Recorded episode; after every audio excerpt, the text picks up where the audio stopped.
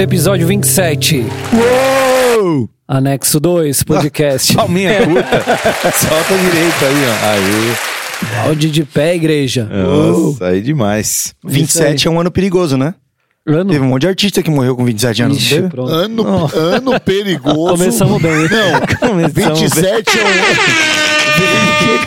27 é um ano perigoso. Um monte de artista morreu com essa idade. Rezou o samba. Com 27 anos, eu tava começando o ministério aqui. Aí, ó. Tá vendo? Tá. Boa noite. Já era, já era pastor, com 27 É, anos. É. Já era pastor. Meu Deus. E nós estamos chamando os meninos de 27 hoje de menino. Você já era pastor, e pastor com 27 anos. É. Com 27 anos, minha filha já tinha 4 anos. Não, menos. não. É, eu tava aqui, mas eu fui ungido dois anos depois. Mas já era pastor, já tava pastoreando. É, já tava cuidando da igreja aqui. É, pai. Quanto, E quantos... tem um monte. Ixi, ia começar falando aqui, já ia soltar. Não, e um calma. monte de menino de 27 anos morando com o pai e com a mãe. 27 eu tava entrando no bola. É? É, eu entrei Com em 2011, com 27. Eu É. lembro. Do Levinho pro bola. É. A gente comendo naquele Oscarzinho. restaurantezinho lá. da- Nossa, cara. Você tinha mais cabelo. Olha, ele tinha mais cabelo nessa época aí. Tinha. Não, ele tinha um. Eu tinha umas ideias ruins na cabeça, isso que é o problema. Tinha, velho. Ele queria ser famoso, entendeu? queria ser famoso. Queria ser famoso. Comprados com sangue lá, como é que é? É, Comprados com sangue? é É. um braço com sangue. Mas uma coisa é ser famoso no céu, irmão. é. Aí Aê. Eu lembro do Ale, eu lembro do Ale na, naquele culto que a gente teve de oferta, que nós estamos ofertando tudo lá no altar. O Ale foi na casa dele buscar a guitarra, eu não esqueço, velho. Ele veio chorando no, no corredor, abraçado com a guitarra e colocou lá no Esse altar. dia foi louco, É, mano. Esse mesmo. dia foi Olha que top, cara. Pera aí, antes de É. todo mundo começar com os testemunhos aqui e falar disso, vamos subir a régua de 40 para 45? Dessa Comentários? vez, comentários, pra gente fazer Ah, essa. Mas essa a gente não bate vídeo. nunca. Mas não bateu nem uns Mas aí, 35. tudo bem, por isso que a gente sobe sempre a régua. É você sempre dobra a É meta. isso, é. Vai dobrando a meta. a meta. é tipo a Dilma, meta. vai dobrando a meta, que é Ó, dobrando é, a meta. Você que tá ouvindo aí, é pelo amor de Deus, é um comentário, gente. É outro, outro negócio que eu também não entendo. A galera não dá nem o like no culto. Você tá assistindo online da sua casa, aperta lá o botão, mano. Ajuda, ajuda a entregar essa mensagem pra mais pessoas. É. É, mano. que muita gente também vê da TV, né? Mas aí uma dica. Mas dá pra dar like na Abre TV. no celular, é mais dá mais trampo, né? Você É. tem que ir lá. Abre no celular, só aperta lá o raio do botão lá e ajuda a gente aí, em nome de Jesus. É isso, é- esse é o desafio. Você tá assistindo pela televisão os cultos, abre seu celular, dá só um like. E agora, no anexo 2, faça um comentário. É, pra gente ter a nossa É. vigília aqui, É. nosso- a nossa live. Qualquer comentário. Qualquer comentário. E nós estamos quentinho do culto, né? Vós, tamo. Tamo quentinho do culto. Vamos lá. Culto bom. É, meu. série de Elias. Chegamos na, no evento em que, depois do, de todo o confronto dele, e eu tô com esse negócio na cabeça: confronto, confronto, confronto, promove, confronto faz de- você crescer, cara. Eu gosto, eu, também. gosto. Eu também. Só que a gente tava conversando e uma coisa que eu esqueci de fazer um comentário: confronto é diferente de conflito. Isso. Confronto, você coloca as coisas uma diante da outra e lida com as diferenças. E se aquele confronto não for é, bem recebido, aquilo vira um conflito. Entendeu? Uhum. Seja entre as pessoas ou para a própria pessoa, cara. Entendeu? Nossa, O que vai legal diferir isso aí, é- meu. O que vai diferir é se a pessoa vai aceitar ou não esse confronto. Se não vira um conflito, é isso? Cara, se você não confronta, cara, aquilo vai escalar para algum problema dentro de você. Se você resolver ser orgulhoso e falar, não, ah, ah, tá bom, boa sorte. Aí você volta para casa com É. esse conflito, entendeu? Então o confronto, cara, ele é, ele é bom. Mas. E aí ele confrontou, e o confronto promoveu Elias, porque ele viveu uma experiência gloriosa. E, cara, foi interessante, porque depois de um. de- A sua Siri tá falando aí. a Será? Siri- é. É. mesmo, cara. Ela tá definindo confronto, cara. É. Confronto, tá no dicionário, Rodolfo. Não, é, pois é. Elias, o profeta em conflito. Saiu aqui. Aí, Você é um assistente virtual, É uma tá, li- tá assistente, é. ligeira, tá ligeira. E, e depois do confronto glorioso, chama atenção uma passagem onde um, como um cara consegue de, uma, de um evento tão poderoso, cheio da glória de Deus, para uma para uma caverna na alma, para um, uma condição na alma tão difícil, porque depois do confronto com todos os profetas de Baal, contra a cultura que estava sendo colocada diante do povo de Israel naquela, naquela ocasião, ele confrontou, mas ele recebeu uma ameaça e uma ameaça foi suficiente para ele fugir e colocar em xeque tudo que ele tinha vivido e tudo que ele tinha para viver. E hoje a gente lidou com um Elias é, é, angustiado, um Elias confuso, um Elias, para não dizer deprimido, pedindo a morte numa caverna, pedindo para que Deus morresse, porque ele passou a acreditar que ele agora estava só e que a- as coisas que ele estava tentando promover não iam mais acontecer Com medo, né? com medo. O cara passou três anos e meio sustentando como verdade uma mudança na, na, na cultura do povo, que Deus era o único verdadeiro, e de repente já não era mais, ele já não estava mais afim, já, já, já tinha perdido essa vibe. Então a mensagem de hoje se chamava Saia da caverna, porque ele foi parar numa caverna que é um lugar onde Deus não queria que ele estivesse. Para que Deus pudesse continuar os planos com ele, ele tinha que sair dali e viver o que Deus tinha para ele. E eram coisas novas, projetos novos, planos, sonhos, unções. E, e então a gente aprendeu a sair da caverna e não ficar parado naquela condição. é, que, era uma, que é uma condição da alma, né, da pessoa, numa caverna. Não é um lugar físico, obviamente, nem tampouco um lugar geográfico, mas é uma condição da alma. Saia da caverna. E o título na saga de Davi é Vá para a caverna. Você lembra disso? Da caverna que Davi foi pra caverna? Era vá para a É, caverna? vai pra caverna. Hum, Meditar. mas ó, os estudiosos dizem Que que, legal, teve, velho. que teve dois eventos de caverna de Elias. O primeiro, pré-confronto. E o segundo, pós-confronto. O que é muito interessante aqui, para a gente colocar um ponto interessante. Lembra quando a gente ministrou sobre solidão e solitude? Solitude é um afastamento procurado por você para que você possa digerir, processar, buscar, se focar. E solidão é quando você não busca, mas você é, é impelido pela tua alma numa condição de fraqueza, de angústia, a se isolar de todo mundo. Então a primeira foi uma caverna onde ele se fortaleceu para o confronto e a segunda onde ele estava fugindo amedrontado, né?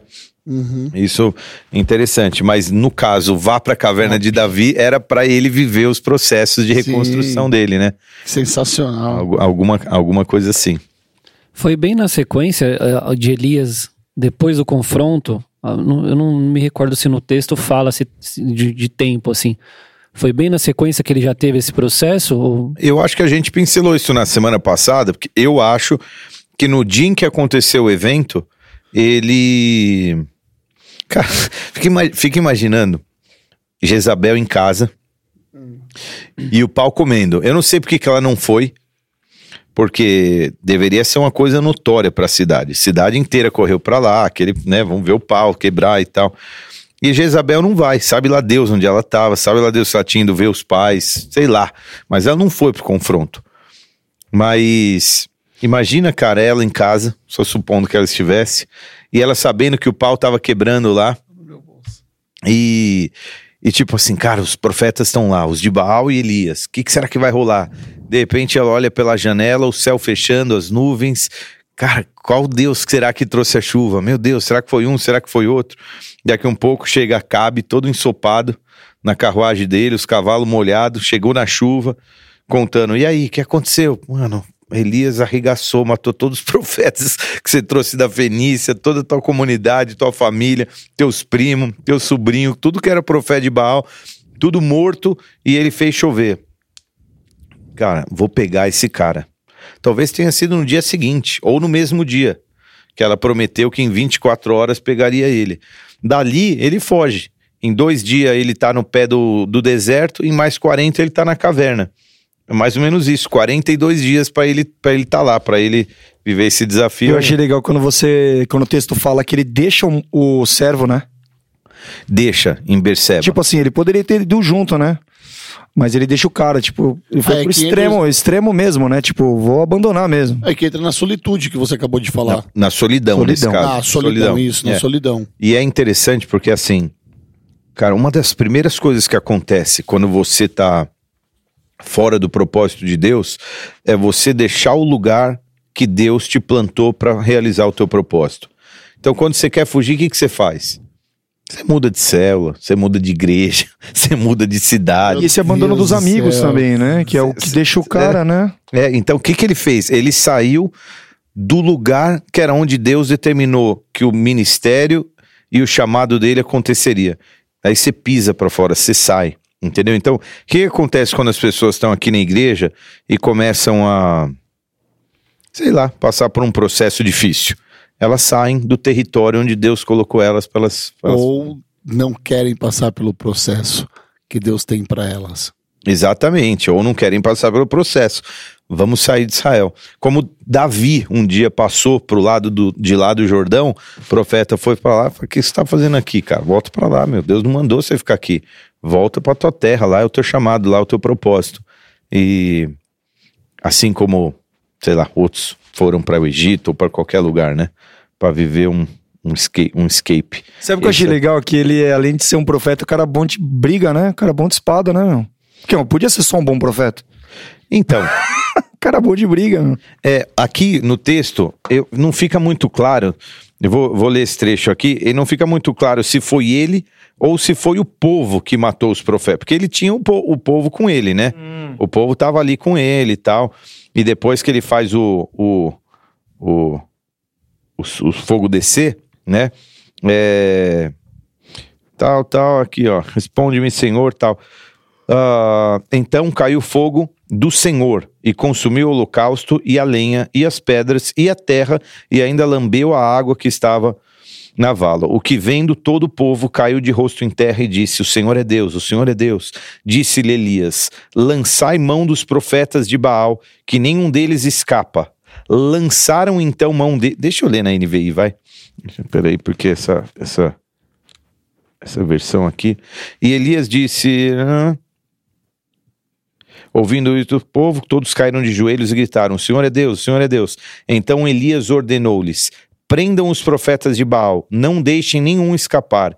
Eles o prenderam, e Elias os fez descer ao riacho de Quizon, e lá os matou. Não, fa- é, mas fala que foi Elias mesmo, então, né? É, Lá, Elias. ele os matou, né? Ele os- Elias E lá e, a- os e matou. ali os matou. É. É, mas, enfim. Brabão, né? É, tinha Brabão. mais gente com ele também. Esse os matou também. Talvez não tenha sido ele sozinho mesmo. Você tem, você tem noção do que é matar 850 pessoas num dia, cara? É uma igreja, quase uma igreja dessa, o né? banho de sangue que deve ser. Meu Deus do céu, cair na, na espada, né? Na espadada. Arranca espadada. membro, cabeça. E, e- e Você, no- pod- e você no- podia matar no murro, né? Não, mas ó, o, o- o- a gente falou no, no- no semana passada se o Kizon era um rio ou era uma, um riacho seco, se era uma torrente, se tava ou não tava. Muitas vezes as matanças acontecem no rio por causa que eu acho que é higiênico. Ah, já escorre. Já escoa e tchau. eu, tô, eu tô falando isso porque, cara, é, quando eu fui em. Pra Índia. Não. Em Budapeste. Budapeste. Eles matavam os caras no rio. É Danúbio? Ali? Esqueci. Eles matavam, é um rio que tem uma, uma, uma corrente forte, tipo corredeira, mas você vê o- a, cor- a corrida boa do rio. Eles matavam os caras ali porque era mó fácil de limpar, jogar o corpo, jogar o sangue, jogar tudo embora, porque o rio levava e acabou. Porque, meu, é nego pra matar, hein, cara? Na espada, um a um, no bucho, plá, plá, plá. E, e é, isso é muito louco, porque não, não teve briga? Os caras se renderam, como é que foi isso? Porque sozinho matar 850, mano. Eu acho que era o povo, entendeu? É, Eu acho que era o povo, cara. Bravo, né? É, mano. eu tinha uns anjos lá, sei lá, tinha um... Cara, Velho Testamento é Sobrenatural, né, né? mano? O, o Velho Testamento é sobrenatural. É, é absurdo, né? Caramba, mano. Cara, é só guerra, né? Eu conheço algumas pessoas que vivem no Velho Testamento. É, então. Meu Deus do céu, velho. É só guerra, espadada e sangue. Hum. É cada história de Hollywood, né? Que você olha assim, você começa a ler a Bíblia e você fala, cara, não é possível isso aqui. 450 para um, daqui a pouco era 800. Você fala, meu Deus do céu, que loucura, mano. Oi, Dias. Para já Eu com sei, essas eu confusões. Eu ia falar Os isso. caras falaram essa na palavra. É. do lado, né? Meu Porque, Deus, porque meu, olha só, se você olhar para pro contexto da humanidade nessa época, a vida, cara, a vida era braba. A, a expectativa de um homem era 40 anos de idade. O cara morria em guerra. O cara chegar aos 50 era tipo Higiene, né? Um monte de coisa, né? higiene, as doenças e tal, mas especialmente as guerras, cara. Era muito. Você pegar qualquer, qualquer império que viveu um- uma grande conquista, sejam os, os assírios, os babilônicos, os persas, os gregos, os romanos, era, cara, era. Era assim, você saía pra guerrear e conquistar território, você voltava depois de dois anos pra tua casa. Se você não tivesse morrido, ou se você tivesse levado uma espadada na coxa, um músculo rasgado, uma mão, uma perna coxa, quebrada, Sem braço, Acabou. Acabou, cara. Não tinha da, da, morfina. da morfina ou, ou dar uma anestesia, Dá uma anestesia, costura, é. bota uma placa ou uma bota. Não, só- não tinha isso. Acabou, cara. Nossa, era, era brabo demais viver nessa época aí. Mas enfim, o cara é ameaçado e corre pra uma caverna por causa da ameaça de uma mulher. Qual foi a sentença que ela fala mesmo no texto? Ela fala- 24 horas. Se não acontecer com Elias, eu juro, é, ela fala pelos o que deuses, né? aconteceu, é. pelos deuses. Se não acontecer com você o que você fez com os caras, né? É, e ela invoca a, a sacizada toda, né? É, mano. Ela, já fala os. Então, imagina. Agora, assim, no- devia ter um contexto espiritual nervoso também, né? De consagração, de. bom, Devia ser muito doido também, né? Porque essa sentença que ela dá é tipo assim. Imagina. o Uma tanto- praga, tá É, rolando tipo- uma praga no cara, né? E velho? logo Sabe, depois assim. da coisa grande ter acontecido, né? Tanto de magia, essas paradas assim, né? Devia ser muito louco também. É. Você falou no culto que é, é sobre o posicionamento dele, né? Aí você fez uma notícia, você falou, todo mundo que se levanta, não pensa que não vai ter oposição. Aí eu fiquei pensando nisso também, que foi. é, é, é, você traz muito o que você fala de Elias, mas para os dias de hoje também. Que todo mundo que se levanta vai encontrar de fato uma oposição, né? Principalmente sendo cristão. Eu, eu usei uma, uma palavra que talvez ela faça mais sentido. É, quando você torna algo. Deixa eu refazer essa frase direito. Quando você pega algo e transforma ela em comum dentro e normaliza ela dentro da tua, da tua sociedade, aquilo vira uma espécie de cultura. Você acultura as pessoas. Então, por exemplo, essa semana eu vi que uma moça foi presa fazendo topless no em Balneário Cam- Camboriú. Hum. Cara, se você for na França, as pessoas fazem topless. É, na Espanha e tal. Na- e se você for, vamos, vamos fazer um contexto diferente, numa tribo indígena, você tá- todo mundo É. faz topless lá também. Exatamente. entendeu? O que é normal para eles. Então, se você normaliza algo e aquilo passa a ser feito, naturalmente aquilo vira cultura daquela pessoa, daquele, daquele povo. Mas é imposto por lei, por exemplo? Porque na, na França, na Espanha, na Europa, você pode, não é desacato ao pudor. Aqui é. Então você não, vê uma transgressão da lei, por exemplo? Então, vejo, mas assim, não é só uma transgressão da lei, porque a lei proíbe, a gente acaba não fazendo. E porque não faz, acaba sendo é, não cultural para nós. Ah, Vamos, vamos, vamos dizer, é, fio dental é cultural. Biquininho no Brasil é cultural, todo mundo usa, é norm, sim, normal que você veja, né? Gente, é. Alguma coisa assim. E, e você vai normalizando aos poucos, porque nenhuma cultura é mudada é, de repente. Né? Ela você vai paliativamente. Gerações, né? É, são gerações, você vai de uma forma. Por exemplo, eu, é, eu tava lendo a história da. Acho que era da garota de Ipanema, da Lopinheiro, que ela passava com uma roupa que naquela época era. Era, era tipo assim, uh, Hoje em dia, cara, você pega um, um biquíni, é uma coisa normal, entendeu? Qualquer. E, se- e- e vamos combinar, não tô falando nem de biquíni extravagante. Mas as nossas esposas usam um biquíni numa praia, entendeu? Não é um negócio assim. Mas há 60 anos atrás, isso daí era tipo, meu, era um negócio ultrajante. É, Elô Pinheiro? É, grande, grande amiga, pô. Olha É, é, a garota de Ipanema. E, e- mas era, entendeu? Mas aí aos poucos você vai aculturando as pessoas. É por isso que a gente falou, que foi aqui que a gente falou sobre que até 1974 a, a, o homossexualismo era uma era, uma, era considerado proibido pela lei. E depois E foi legalizado. Proibido e imoral. Não só também. imoral, mas ilegal. Ilegal. E, e que eles estão tentando fazer com que a pedofilia seja normal. sim, sim. Até que daqui 20 anos pra frente, a gente acha que pedofilia é um negócio normal, porque porque vai se aculturando, entendeu? E as pessoas vão. Então, sabe lá Deus, quantos anos passaram até que aquela adoração a outros deuses se tornasse uma cultura? E aí, eu tô, tô falando tudo isso porque pra mim ele não se levantou contra um deus, se levantou contra a cultura que estava tentando ser estabelecida.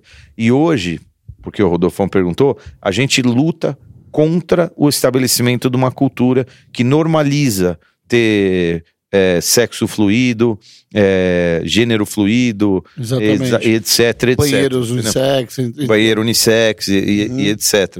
Então, se posicionar contra isso hoje, você, cara, é. O tratamento para hormônio de uma criança de 9 anos que quer, que, que quer trocar de sexo, por exemplo, com 9 anos de idade, que é um absurdo isso, você entendeu?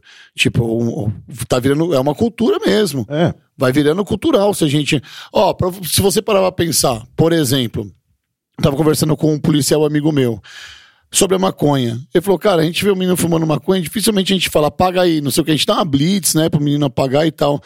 Mas tá quase que virando uma cultura, Rodolfo. Não dá pra botar no camorão e preso Não dá, como porque eu vou chegar lá, cara, vou fazer o quê? Vou encher a cadeia com esses caras. Pior, né? Não tem como, você tá entendendo? Tem que ser atuado, existe a lei, né? Pra, pra, pra ser preso por isso, mas tá virando uma cultura já, sabe? Por exemplo, os pancadões aqui, aqui em São Paulo, por exemplo.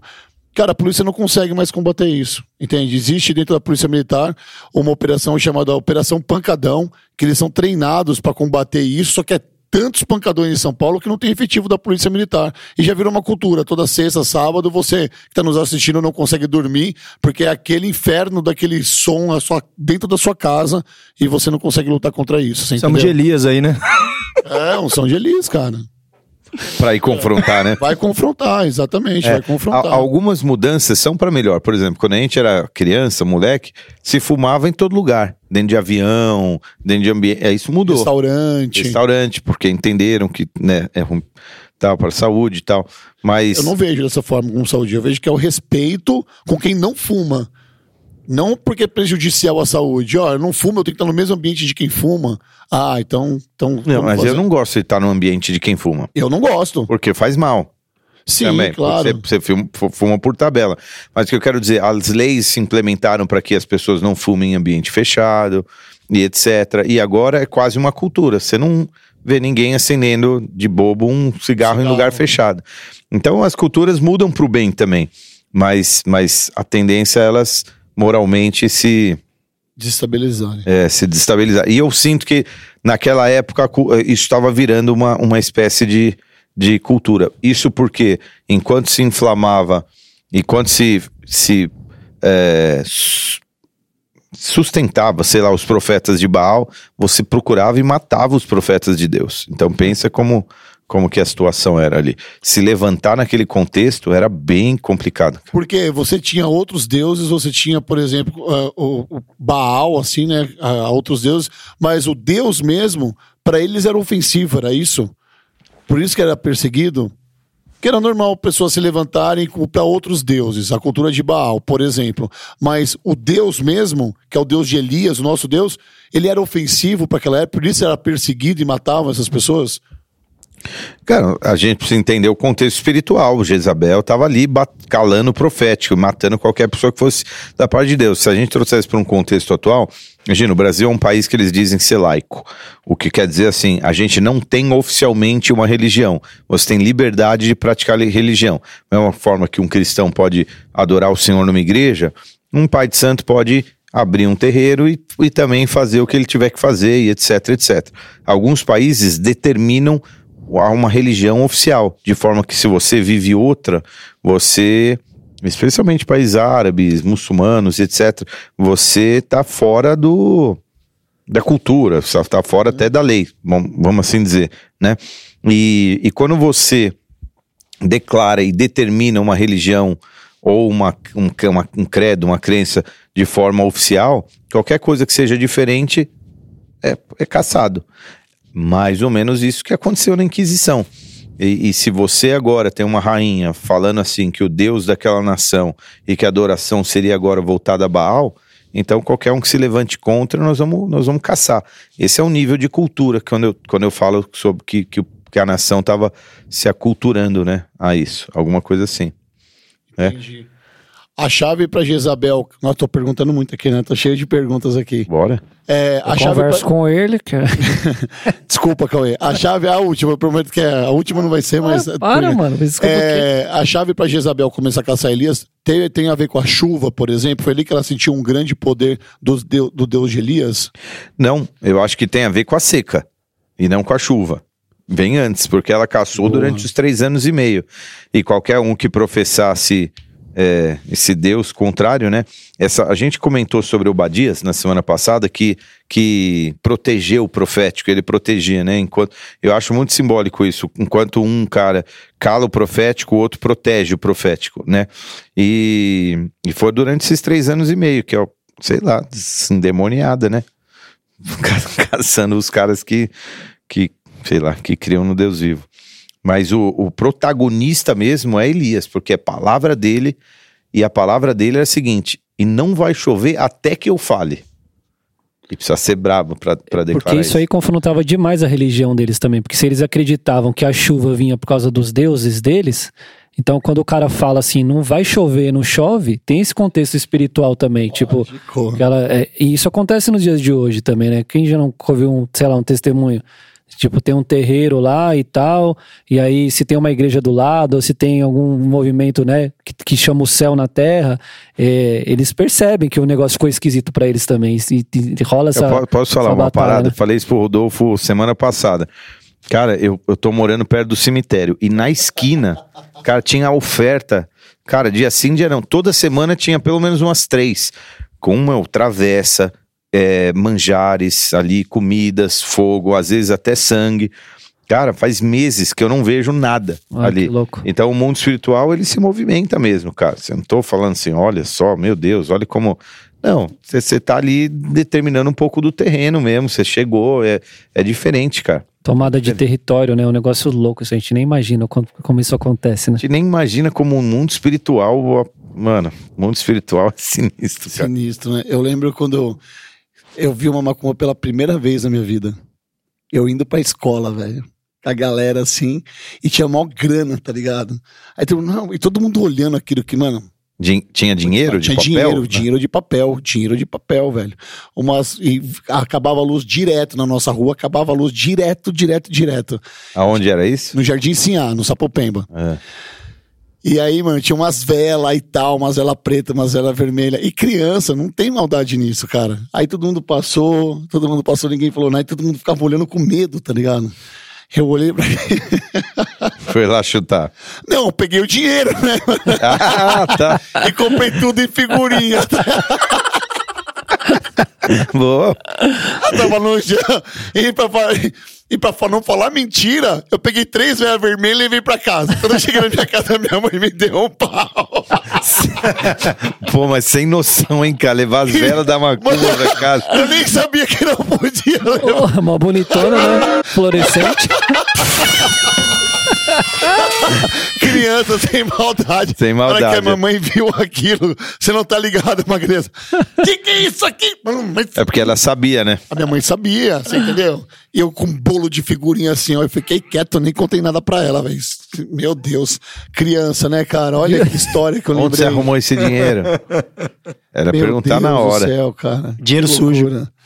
Loucura. É. mas, cara, e assim, e virou uma. Era uma esquina e virou tradição já, entendeu? Tipo, ter, ter ali naquela, naquela esquina. Só criança não tinha maldade, não tinha religião, sabe? Minha mãe não me criou num berço evangélico, sabe? Por isso que é tão importante. Quando eu entrei aqui na igreja, eu tava na cela do Zeca, aí tem o negócio de Cosme São Damião, né? E era o dia, ele falou assim: ó, toma muito cuidado, Rodolfão, com a criança agora, porque você tá andando por aí, pode ser que aconteça com você. E aconteceu. Eu fui buscar áudio no mecânico, né? A minha a trezinha capengando. Passou um cara, velho, com um carro cheio de doce, me deu um saquinho, falou, e a Valentina na minha cacunda, toma aí pra sua filha e tal. Falei, nossa, o Zeca, mano. sabia de todas as coisas mesmo, hein? Aí eu catei o doce assim pra não ficar chateado e tal. Fui assim e joguei no lixo, cara. É, tá vendo? Bom, Começa a ter eu, direção, eu, né? eu acho que você tem direção e foi sábio o que você fez. Mas a gente sabe que o que contamina não é o que entra ou o que sai. E, e, e, e se você consagrar o Senhor, é, entendeu? Eu, eu não comeria também um doce numa festa, porque eu não preciso, entendeu? Uhum. Mas no caso, tudo que eu ganho, eu também oro, consagro, não sei de onde veio, quem Paulo trouxe, fala por da quem passou. consciência, né? Se É. você não sabe o que é consagrado, tipo, se você comer, Mas eu fiquei cara. com medo quando o Zeca falou, porque eu não tinha muito entendimento. Não, É. tá certo. E aí, é, mas é o lance da consciência. Você fala, pô, e se for? Aí na dúvida você falou, mano, não vou nem comer, mano. Nem comi. É, É isso tipo aí. isso. Tipo E a, isso. e, a, e a pergunta de Deus, paizão, essa, isso aí é brabo nessa parte, né? Aí Deus chega lá e Elias tá na caverna, pá. Então, essa é uma, per- tá essa é uma questão interessante, porque pra mim fazia muito sentido ele ir pro, Ore- pro Monte Oreb. Pa- é, eu, eu fiz um comentário de Paulo, porque Paulo, cara, ele, ele, ele se converte e pra ele começar nas primeiras missões dele, ele, ele de fato leva, se eu não me engano, 13 anos que ele fica sendo instruído. E aliás, ele é tão instruído, cara, que, que as revelações que ele que ele recebe são revelações tão profundas que acho que até Pedro fala pra ele assim, cara, o que Paulo re- revelou lá, mano, isso aí é é coalhada. Tipo, para alguns homens não vale nem não, não pode nem ser mencionado, né? E eu tô ach- eu tô aqui é, tentando achar o texto porque ele fala assim que ele foi pra Arábia é, essa- essa- 13 anos, cara. a- alguma coisa assim. Esse é o valor do processo. Tá vendo, Rodolfo? É um processo. Você vê me- meter em confusão, né? Ele fala assim, ó, quer ver? Olha que louco. Ele fala assim. Isso está em Gálatas, tá? Ele fala assim. "Eh, mas Deus me separou desde o ventre materno e me chamou para a sua graça, quando lhe agradou revelar o seu filho em mim, para que eu anunciasse entre os gentios. Não consultei pessoa alguma, tampouco, ou seja, ele não foi instruído por alguém. Ele teve Barnabé, que pegou na mão dele, levou ele para lá, né? Mas ele fala assim: não consultei pessoa alguma, tampouco subi a Jerusalém para lá ver os que já eram apóstolos antes de mim, mas de imediato parti para a Arábia. Olha que louco. Onde ele foi? Arábia é o que a gente, que ele já sabia e que a gente, mas que na época não chamava Arábia. Mas ele foi para o Monte Sinai, onde ele recebeu Jerusalém. Depois de três anos, voltei e subi a Jerusalém para conhecer Pedro pessoalmente e estive com ele uns 15 dias. Não vi nenhum dos outros apóstolos a não ser Tiago, irmão do Senhor. Quanto, aos que lhes, quanto ao que lhes escrevo, afirmo diante de Deus que não minto. A seguir, fui para as regiões da Síria e da Cilícia, e não, e, não era pessoalmente conhecido pelas igrejas da Judéia, apenas ouviam dizer: aquele que nos perseguia agora anuncia o evangelho, e glorificavam a Deus pela minha, pela, pela minha causa. Mas eu quero dizer assim: ele foi para lá e aonde ele foi instruído lá, cara. E aí, ele, ele, ele descreve num outro texto, é, quer ver? É, ele fala assim sobre, sobre as revelações que, ele, que lá ele recebeu. Ele fala assim: olha que louco, cara. Ele fala assim: se é necessário que eu me glorie. Opa, deixa eu pôr na versão aqui. É necessário que eu continue a gloriar-me com isso, ainda que eu não ganhe nada com isso. Passarei as visões e revelações do Senhor.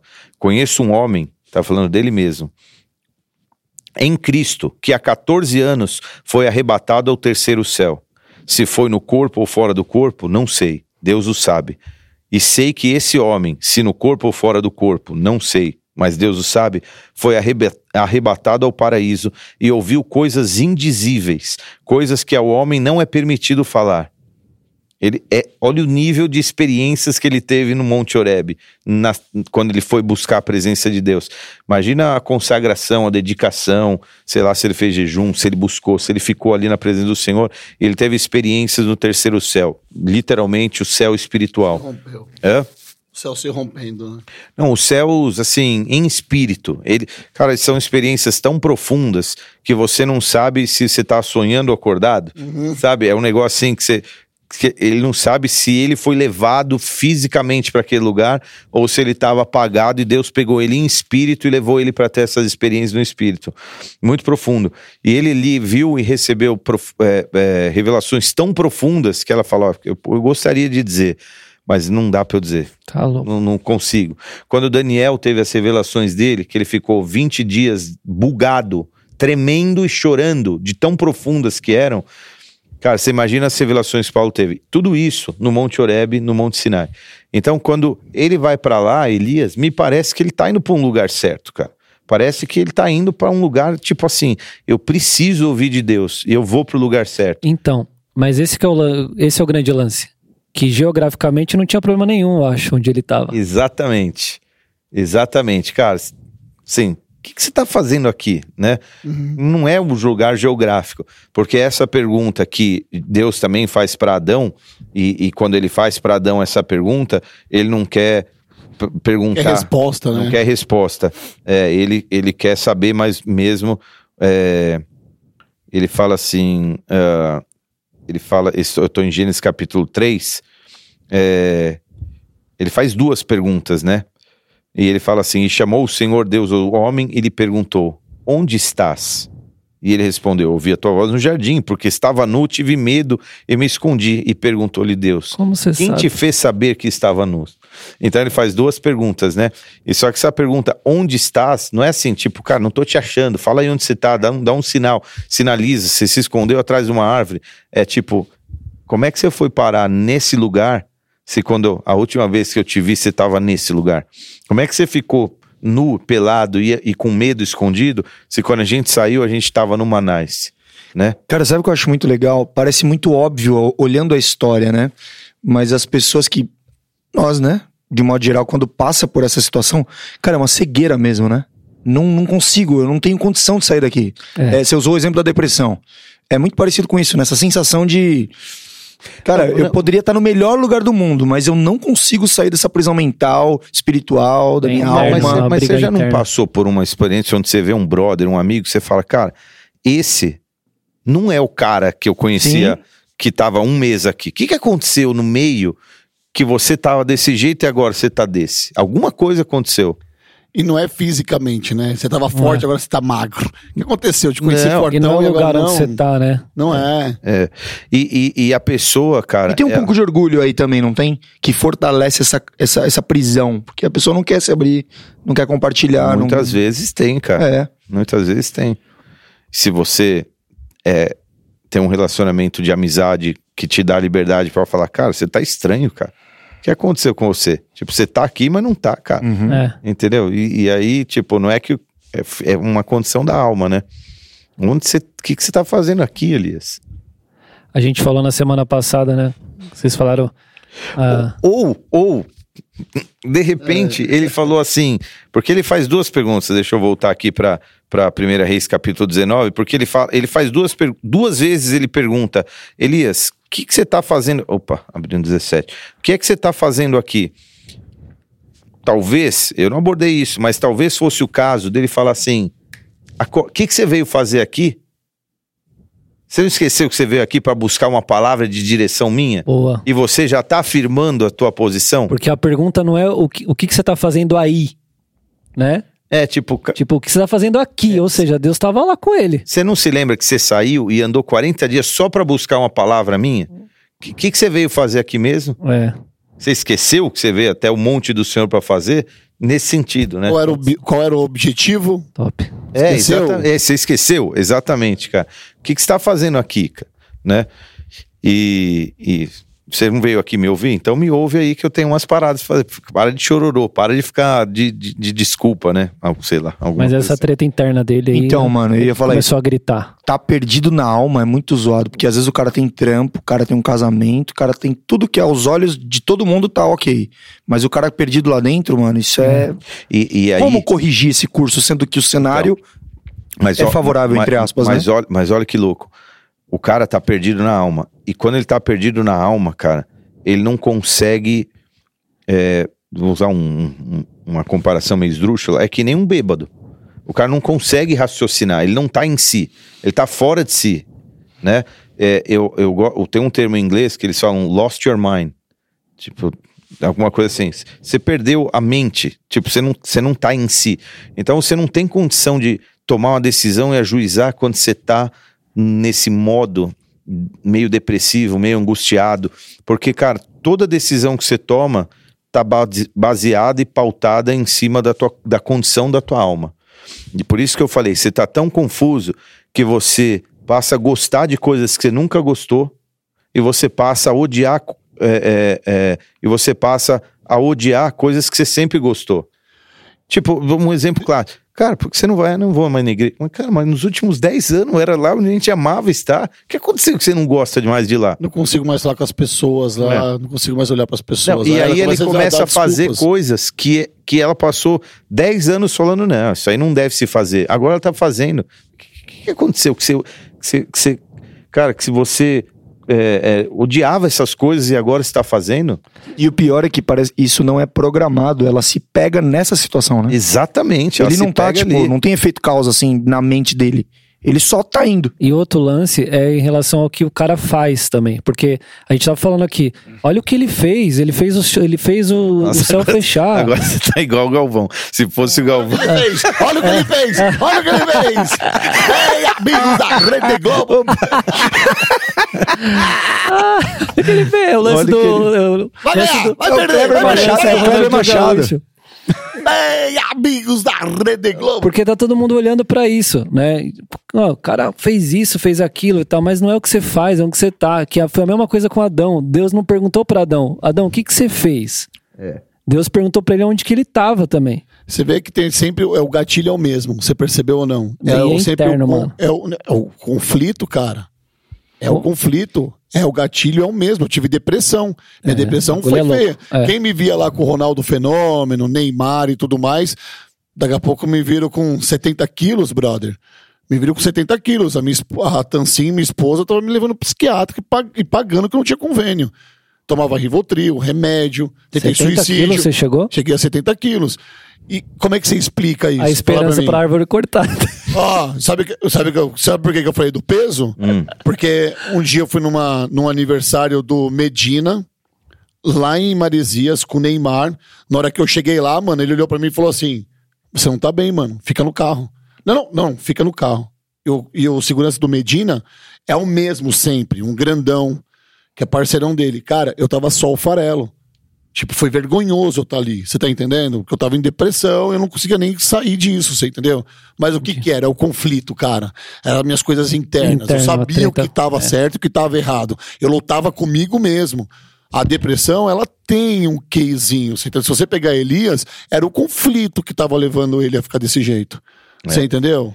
Não, E, e a alma, ela tem uma válvulazinha de escape, que normalmente é o choro. Às vezes, você, às vezes você tá chorando, cara. Você fala, cara, por que eu tô chorando? Você não deveria estar chorando n- no meio de um dia, em qualquer momento. De repente, então são essas coisas que você começa a ver que você não pode, cara, sacanear você mesmo. Você tem que falar, cara, eu não tô bem, não tô legal. Começa a aparecer essas evidências de que você não tá bem, cara. E essa é a hora que não vale a pena ser um super-herói da fé. Que você tem que entender que a situação tá braba, entendeu? É. E, e, e, e ouvir, no caso, né? Ouvir o Senhor. Na semana passada vocês falaram, ah, personagem bíblico que, que vocês mais gostam, tal. Eu falei de Abraão. Há um, Ah, hoje você já mudou já. não, há um, há um- Qual era semana passada? Não, eu falei de Abraão na semana passada. Ah, é, falaram, é, ah, é, Abraão é. tal, mas por quê? Porque um tempo atrás eu, eu- Deus me deu uma palavra e eu, eu preguei sobre a passagem lá que ele saia da tua terra tal, né? Que a palavra sai significa leste leha, que significa saia pra você mesmo. E aí o nome da mensagem era cai pra dentro. E aí eu lembrei que você falou, mano, quando você libera uma palavra e você prega, aí você, depois você vai ter que viver ela, né? Aquilo que você prega te prega. E depois que eu preguei essa palavra, eu comecei a viver muito isso daí, de você cair pra dentro.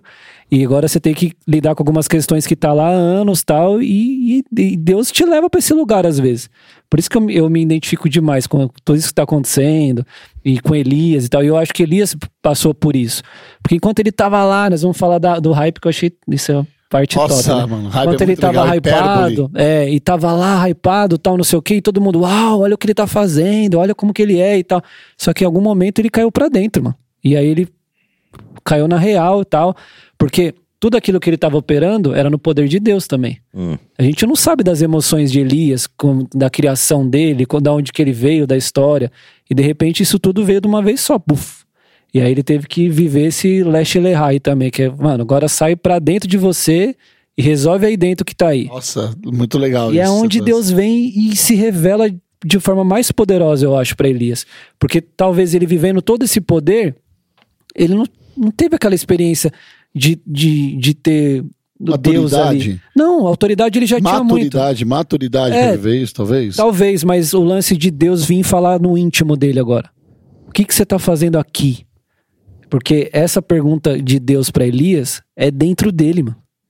É uma questão que ninguém tava vendo. Ele tava numa caverna, ninguém tava vendo, não tinha holofote, não tinha fogo caindo, não tinha mais nada. E aí vem essa pergunta, ou seja, era um negócio que gritou dentro dele. E aí começa esse processo todo aí dele, que eu acho lindo. É muito louco, porque aparentemente ele viveu sozinho essa experiência. Tinha ninguém lá. O brother, que era o servo que tava, o, o fiel escudeiro lá, ficou em Berseba, seguiu sozinho. Só que agora, cara, ele narra pra alguém e alguém escreve Elias, não sei o quê, na terceira pessoa. Ele- esse livro não é um livro escrito. E eu estive na caverna, É. então eu respondi ao Senhor, eu sou. Mas tá lá. Mas você, acha que, é- mas você acha que esse sentimento poderia ter sido tipo, em vez do que você tá fazendo, é do tipo, o que que eu tô fazendo aqui? Uma percepção dele. Então, então Ah. ma- a, a questão não é que. Reportando isso a Deus, entendeu? Como assim? Foi nítido mesmo, Deus falou com ele. Deus falou com ele. Eu não sei exatamente como, se foi interno, se foi audível, se foi uma voz. Eu não sei exatamente como, mas, mas assim, não foi assim. E, é, e eu disse ao Senhor. Uhum. É, e Elias disse ao Senhor. E não foi, e o Senhor disse a mim. É, e o Senhor disse a Elias. Então é tudo meio que narrado na terceira pessoa, o que é muito Se ele estivesse contando pra alguém o que Ele- aconteceu. Ele estivesse contando Por pra alguém. o exemplo, é como se você estivesse contando a história de quando eu saí lá da, do meu lounge. Que eu me olhei dessa forma, eu falei, quando eu vi aquilo funcionando, eu falei, cara, o que que eu estou fazendo aqui? E meti marcha. Aí você vai contar essa história pra alguém e você narra na terceira pessoa. Isso, alguma coisa assim. O que é, o que é interessante, é porque há um pouco tempo, você estava falando agora de, de ele fazer uma autorreflexão, que ele teve que Cair, cair pra para dentro. dentro, e, e- fazer essa autorreflexão. Imagina que isso foi um testemunho dele para alguém, cara. Sim. Legal. É Quero mais- legal ele contar Boa. ele, o que ele mesmo viveu. Sim. É difícil você chegar para alguém e falar assim, cara, pedir para Deus me levar, desistir da vida. Igual o Rodolfo falou aqui, eu tentei me matar. É, é sério falar isso, cara? Pesado, né? Cara, mas eu, eu amo vocês aqui, cara. O meu testemunho é pra salvar outras pessoas, eu não tenho problema nenhum. Eu falo com isso, se eu quiser contar piada com isso hoje, eu vou contar. Mas assim, é que depressão é um assunto sério. Não, tudo bem, você é caí- curado já. Sim. Você é curado. É que- é que isso- é que quando é curado é, é. fácil falar. né? É. É, que isso pras pessoas demonstra fragilidade, fraqueza, entendeu? Cara, sério mesmo, mano? Você chegou nesse ponto, ó, mano, É. se liga, mano. Sério mesmo? Mas eu, eu- sabe, você falou do testemunho de Elias, que é legal. Eu acho tão gostoso quando a gente divide os testemunhos, cara. Eu acho que todo mundo devia dividir esses testemunhos. É por isso que eu amo fazer o podcast aqui com vocês e o Sem Filtro, cara. Eu pego o cara que não é conhecido, que nem eu nem tinha intimidade com o Alê, por exemplo, quando eu chamei o Alê pra contar, ele contou uma história incrível que ele quase não cantou mais. Cara, olha que testemunho incrível, cara. É um testemunho. Ah, é da, bom da dar ciru- da testemunho. cirurgia, você disse? É, da voz. Da voz, cara, sabe? Contou toda a história dele, o que levou ele a ser crente, como ele chegou na igreja, como ele chegou no Bola de Neve, a admiração que ele tem por vocês aqui, o quanto ele te considera. Cara, olha que testemunho incrível pra quem tá vivendo agora, sabe? Por exemplo, uma crise, e a gente falando disso aqui, com- talvez com lugar de fala não existe na língua portuguesa, mas com propriedade sobre aquilo que a gente passou, É. sabe? Porque Elias falou com propriedade o que ele ouv- ouviu do Senhor. É. Sabe? Então, cara, o testemunho ele cura. A gente tá contando a história de Elias na terceira pessoa como testemunho, que curou milhões de pessoas ao longo da história. Cara, a real é que a nossa vida é muito complexa, mano. As pessoas olham um culto, que nem a gente tava aqui falando do culto abençoado e tal. Talvez o cara veio hoje a primeira vez na igreja, olhou as pessoas lá em cima do altar, olhou pro, pro pres, pros presbíteros, pro pastor, falou: os caras são brabos, hein, mano. Hum. Mas não sabe que talvez hoje de manhã, sei lá, você tava num. palco, Só fala das palco- pingas que eu tomo Não, e é. os tomos que eu levo, né? Você tava num palco só mulher que só Deus sabe, cara. E aí você. E, e a gente não para, a gente continua seguindo. Cara, isso é tão louco que nesses últimos dias Deus tá me dando um- umas experiências assim doida. De eu chegar nos lugares e as pessoas me reconhecerem do nada, do nada. E, tipo, aconteceu várias seguidas. Essa semana foram duas. Uma foi no dia do evento lá. Pô, aquele isso, dia- isso assusta, né, cara? Você é louco. Aí na sexta-feira eu fui numa, fui numa, assusta, numa reunião com rua. Assusta, reunião, que reunião aleatória. O cara falou que vem aqui no meu escritório, era um, era um negócio bom que a gente tava vendo e tal. Só que o escritório do cara, mano, era um negócio muito estranho. tipo, uma bagunça, cachorro, cachorro sentado em cima do tiozão fumando um charuto, mó fedor, um lugar aleatório, mano do céu. E aí não rolou nada. Enfim, aí nós indo embora, chega um, um menino assim, né? Aí ele entrou rindo assim pra mim, tipo, mas rindo. Aí eu olhei e falei, mano, tem alguma coisa errada comigo, né? O cara tá rindo pra minha cara, mano. Aí ele, e aí, Cauê, tudo bem? Aí eu, e aí, mano, tudo bem? Ah, eu sou lá da igreja lá também. Eu falei, olha, mano, que loucura. Mano, esses dias eu passei por uma braba. O cara, o pastor, tal, não sei o quê. e aí tinha uma pessoa com ele, falou: "Ah, esse é um pastor, né, tal. E eu, eu fazendo uma busca insana no meu HD. Pra saber quem que era a pessoa. né, E aí cara? ele falou: É, então, é que você não me lembra, mas você fez o meu casamento. Nossa, eu, eu não fazia ideia, assim, de, de quem é. Depois ele foi me lembrando, mas mesmo assim, bravo, cara. Eu, sei, eu fiquei assim depois da Covid, cara. Sério, eu fiquei assim depois da Mas Covid, bravo. você tem uma ideia de quantos casamentos você já fez? Uma ideia, uma ideia. Mais ou menos. mil. Muitos, né? Aí também. No tudo bem, começo vai. eu fazia mais, cara. Agora eu faço menos, né? Mas, mas muito casamento. Muitos. Eu, eu, infelizmente, não vou conseguir lembrar. Mas mesmo. são muitos. É, então tá. tá Bom, mas, ó, mas você tá- quer trazer pro hype, né? Negócio do sucesso, de você ser reconhecido. Eu sabia que você deu uma puxada aí, Cauê, justamente pra ser reconhecido. Ah, ah, sim. A, a, a gente fala muito sobre hype hoje sem saber a raiz dessa parada aí, que é uma, uma, uma abreviação de hipérbole. No- na verdade, hype, porque é, em inglês é hyperbole. Hyperbole, alguma coisa assim. E, e é de fato alguma coisa que significa alto demais, exagerado demais. Quando você pega uma coisa e hypa ela, você exagerou demais. A hipérbole no português significa quando você usa uma força de expressão exagerada que é irreal, né? Tipo, cara, já bebi 200 litros de chá aqui.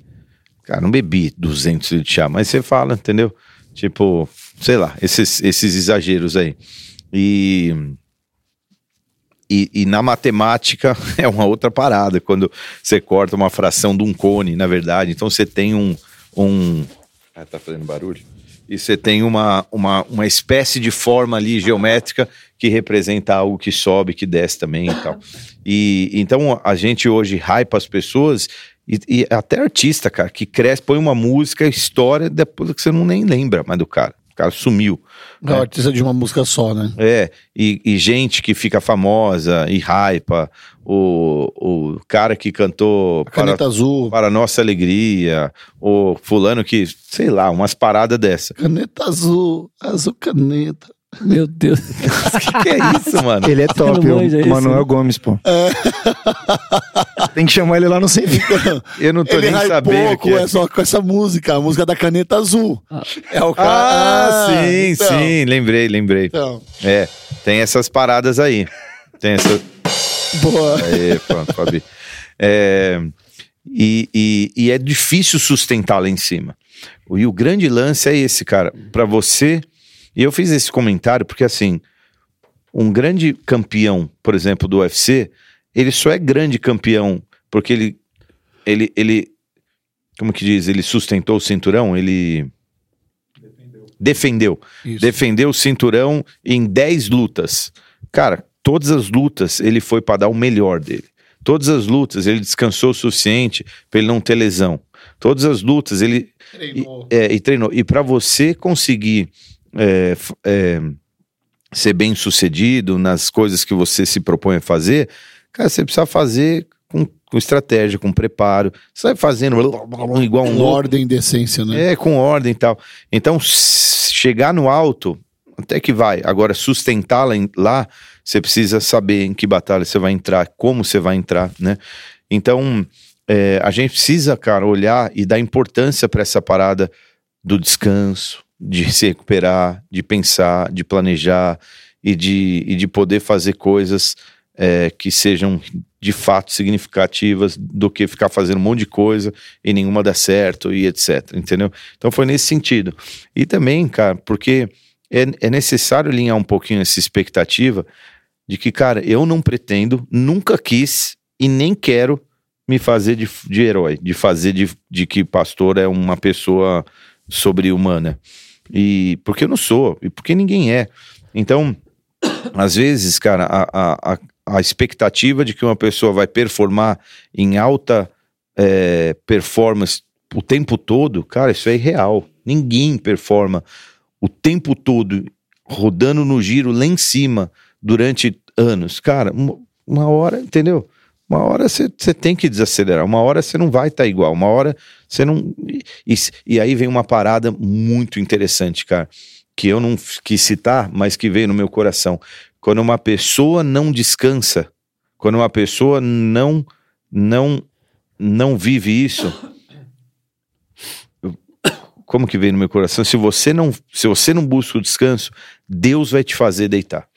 E aí, quando eu leio, quando eu leio assim, que Davi fala, ele me faz deitar, é porque Deus vem e fala assim, tá bom. Então, e aí é quando você passa uma fase que, que Deus te bota ali, entendeu? Para descansar e para fazer aquilo que você não fez quando deveria ter feito. e talvez não vai ser tão na boa assim, vai ser uma coisa talvez até meio meio meio que talvez talvez talvez meio co coagido é. tem que parar então eu quero aqui cara é, é, eu tava cruzei ali embaixo depois do culto um casal que casou faz um mês e pouco, e ele, oh, estamos de volta, tal. Eu falei, cara, vocês casaram, descansa aí, curte aí, cara. Não precisamos de pressa para você voltar a fazer isso. É, e tá aqui e tal, acelerando. Mano, curte aí, eu quero você por inteiro. Eu quero que quando você se propõe a assumir uma, uma, uma bronca aqui, você dê o teu melhor. Então, é, a gente precisa disso, cara, porque, como a gente disse também, nós não estamos numa corrida de 100 metros, nós estamos numa maratona e a gente tem que ir lá no nosso ritmo e fazer aquilo que. Ô, paizão, deixa eu fazer um anexo aqui que eu acho, eu acho interessante. Você estava falando sobre essa questão de, de hype, né? E com certeza tem uma galera que ouve a gente aqui na igreja também que vieram de outros ministérios, né? E eu sou fruto de uma experiência triunfalista ministerial, sabe? Uma galera aí que. que e, e, enquanto a gente tá fugindo dessa, dessa pressão, a galera quer essa pressão do holofote. Que é o tempo todo tá em evidência, tá provando, tá mostrando. E muitas pessoas hoje que estão fora da igreja, ou muitas vezes até desviaram, são fruto de experiências como essa, de depositar em pessoas uma, uma, uma, um ideal, uma expectativa muito alta, que a pessoa não podia bancar, ela também não alinhou essa expectativa no coração dela, esperou isso. E, cara, tá perdidaça hoje, tá longe, tá distante, sabe? E, e uh, na igreja, cara, é uma experiência, talvez, do pastor dela, sabe? Você contou a experiência do pastor lá, né, na pregação, que, cara, Foi. tinha um ministério e tal. Muito, muito Marcinho, falar que eu tenho opinião sobre isso, mas pode falar, pastor. Não, eu, eu ia só confirmar isso, isso daí. De nessa semana que eu tava com essa palavra no coração também, conhecer esse pastor que me conta essa história de como é, a, ultra, a ultra, sei lá, o superativismo, a ultra cobrança ou, ou, ou, ou, a ultra expectativa que é colocada em cima dele de fazer ele dar essa sangrada aí, se é que dá para falar uma sangrada na alma, mas essa esse, esse, bad, essa bad que ele passou. Mas eu acho que no ano, na década 2000 ali, essa coisa de ministério triunfalista foi muito forte no Brasil. E isso, talvez, muitos, muitas quedas, muitos escândalos foram fruto desse, de, de, dessa, desse lugar onde as pessoas queriam estar. Sabe? Cara, mas sabe, mas sabe quando a gente. Uma, tem, tem época que é até bonito e, e parece louvável dizer assim: descansa na glória. Cara, desculpa, eu preciso descansar aqui também. Senão eu não. Entendeu? E descansar para mim não é só dormir X horas por noite. Descansar é, cara, é saber o tempo que você tem pra é, se entreter, ver quem você ama, namorar, curtir e esse tipo de coisa, entendeu? O... Ale, você falou uma coisa que é muito importante, que eu medito muito nisso. Muito, muito, muito nisso. E para as pessoas que estão nos escutando agora, que que tá ouvindo essa história que as pessoas saem da igreja e quer tudo mais, se resume uma coisa, no, minha, no meu modo de entender, porque eu também tenho que às vezes olhar para mim e ficar com meu pé no chão, sabe? As pessoas, elas querem a todo tempo ser importantes, cara. Mas poucas elas querem ser necessárias. Em todos os lugares que você for, você tem que ter a consciência que Deus te colocou ali. E você já é uma pessoa importante para Deus, para Jesus, amém? Você tem que estar dentro do ambiente, seja na igreja, no trabalho, se não é uma pessoa necessária, cara. Quem me ensinou isso foi a pastora Francis. Porque eu também cheguei aqui há um tempo atrás, uns, uns meses atrás, eu queria estar no ministério, eu queria talvez ser mais usado no ministério, não sei o quê. Aí o Marcinho Francis olhou para mim e falou assim, cara, mas só de você estar, você já é. E isso mudou a minha concepção, porque hoje eu trabalho na televisão, cara. E o que eu mais vejo são as pessoas querendo ser importantes. São as pessoas que estão no hype, são as, as pessoas brigando por audiência, brigando por holofotes, brigando por fotografia, brigando para estar tá em evidência o tempo todo, cara. E toda vez que eu vou trabalhar lá, eu falo, Deus, me faça necessário mediante a sua vontade. Cara, em Posso? algum momento, rapidinho, pastor, em algum momento essa teologia foi plantada no coração da galera de alguma forma, religião nojenta, que é você é aceito mediante o que você faz. Então, é, a busca disso o tempo todo é até a pessoa estar lá e aí ela cair, cara. Ela vai ver que, cara, isso é, tá tudo errado, cara. Isso é um castelo de areia. Mas, Entendeu? Não tem, não, não, tem, não tem raiz, na verdade, na palavra. Mas aí é que tá. Numa, Essa sensação numa... de aceitação, né? Isso, aceitação de aceitação. Mas numa conversa que eu tive com, com, com o pastor Marcinho nisso, vou falar como se não estivesse aqui, porque vai dar a impressão que eu tô puxando saco que não estou. Eu não gosto disso, inclusive. É, ele falou assim, cara, mas se algum momento eu falei, pô, você é a maior referência para mim, a gente tava numa conversa profunda sobre paternidade e tal. Ele falou, mas um dia, se a gente tá andando junto, um dia eu posso te decepcionar enquanto homem. Eu falei, mas eu não espero a sua perfeição. A gente está numa igreja, a gente não pode buscar a perfeição das pessoas. Se a gente está numa igreja, a gente está num ministério, a gente faz parte disso, a gente tem que buscar Jesus o tempo inteiro, cara. Porque a mulher da cantina é falha, o cara da limpeza é falho, o atalai é falho, o pastor e a pastora são falhos. Se você buscar a perfeição, você vai se decepcionar.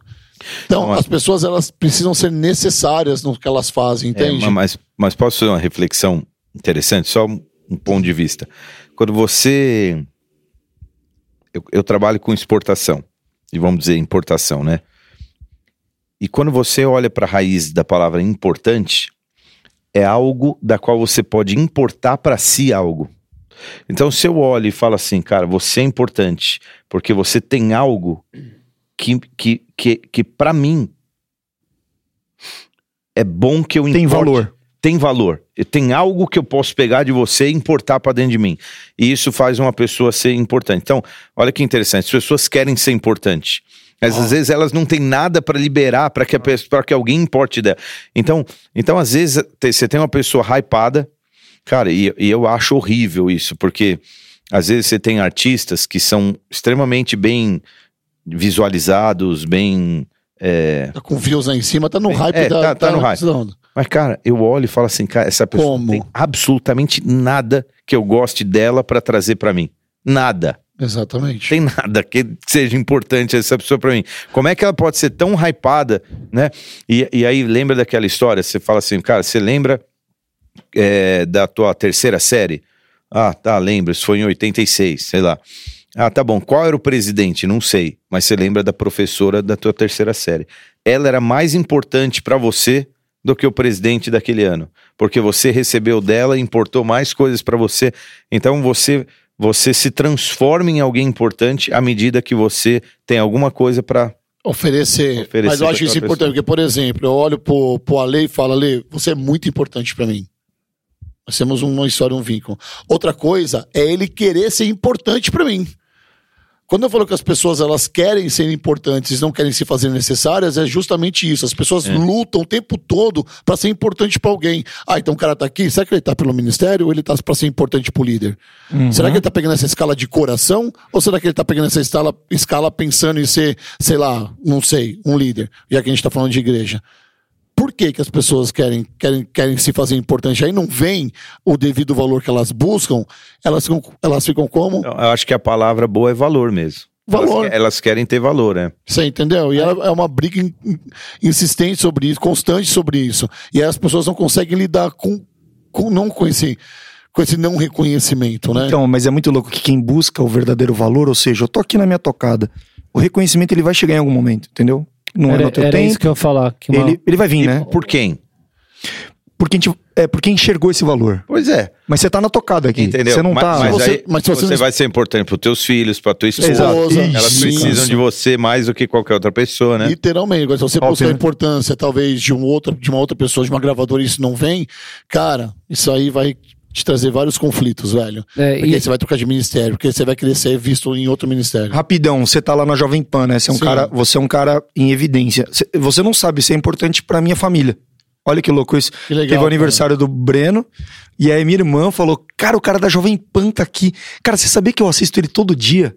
A Olha opinião aí, dele é hora. importante pra mim. Glória a Deus, cara. Olha aí. Tá vendo? Olha, Olha aí, legal a, a isso, cara. opinião Uma voz, é uma é. voz importante. Só que é uma voz Tá importante. Mas tem um hater também dele. Tem. Que é o cara que vai olhar o que ele faz Vai me comparar com. e vai com tentar. outros. É, e vai tentar te acabar pra calar a tua voz. Era Aham. esse ponto que eu ia falar, que você falou na palavra top, que Deus prepara às vezes uns, uns holofotes pra nós. E é exatamente isso. Tem momentos que ele vai te colocar lá mesmo e, e vai te levar no sobrenatural. Esse é um bom exemplo. É. A gente conhece o Rodolfo daqui, de estar junto, de estar perto e tal. Não, não tem muita explicação, né? Pra, pra, Uhum. tipo, é sobrenatural é, cara, a parada, te né, pôs numa parada lá e te colocou lá e é isso. Aí você tem esse tipo de testemunho aí. Você nem sabe, nem, não tem nem noção das pessoas que você influencia. Do Hum. um comentário que você faz, uma defesa que você faz, seja político ou qualquer outra coisa. Aí é um holofote que Deus, que Deus põe. Mas como tá meu coração nisso? Então, Sabe como é que tá teu coração? Se você tá muito aqui, ó, conferindo, ele vai dizer muito a respeito É, do teu então, coração. mas o teu Ou se coração- você só tá indo, né? É, mas é, é- é aí que tá o lance. Você consegue camuflar. E esse é o lance. Por isso que é uma parada interna. É. É, Porque, mano, cara, é muito fácil você mostrar por fora aquilo que não é o por dentro. Exatamente. Mas é o tipo de experiência que Deus tá me dando que eu já surfei lá atrás. Então já tenho experiência, já tenho bagagem. Você entendeu? Eu, dentro de uma esfera da área da segurança na noite de São Paulo, eu fui muito conhecido porque eu andei com os caras mais hypados da- do, do momento. Quando o Ronaldo chegou no, em São Paulo, cara, todos os jornais era Ronaldo 24 horas. Onde eu ia, eu era super reconhecido. E eu caí nisso.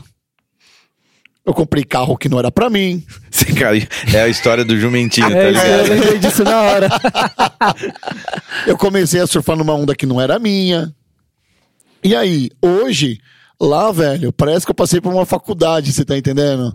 Tipo, mano, eu quero estar aqui, ó, com vocês, aqui, quero estar na minha casa. Ah, sentimento de trabalhar na Jovem Pan. Cara, eu vou pra lá, na- eu vou pra Jovem Pan como se fosse a primeira vez, mano. Chego lá, cheio de vontade. Eu vou embora dando tchau pra todo mundo, que eu não sei se é a última vez, mano. Se for, amém, mano. Não é meu, vou lá, faço minha oração, consagro o meu programa, consagro a minha fala ao Senhor Jesus. Você entendeu? E, tá- e é por ele que eu tô lá, mano. E é isso. Amém, é isso aí. É, só trazendo um contexto, da, acho que foi o final da palavra, pastor, você falou a respeito da, da condição de Elias. E eu, eu, eu enxerguei essa, essa, essa trilha meio gradativa, assim. Parece que a primeira impressão o cara teve medo. Depois você falou da culpa. Porque a culpa, ela já não é meio um estágio de fuga de medo, ela já é uma condição de aceitação mesmo. Cara, real mesmo é que eu acho que eu não. Tipo, não vai virar mesmo. Eu tô. Deu errado mesmo.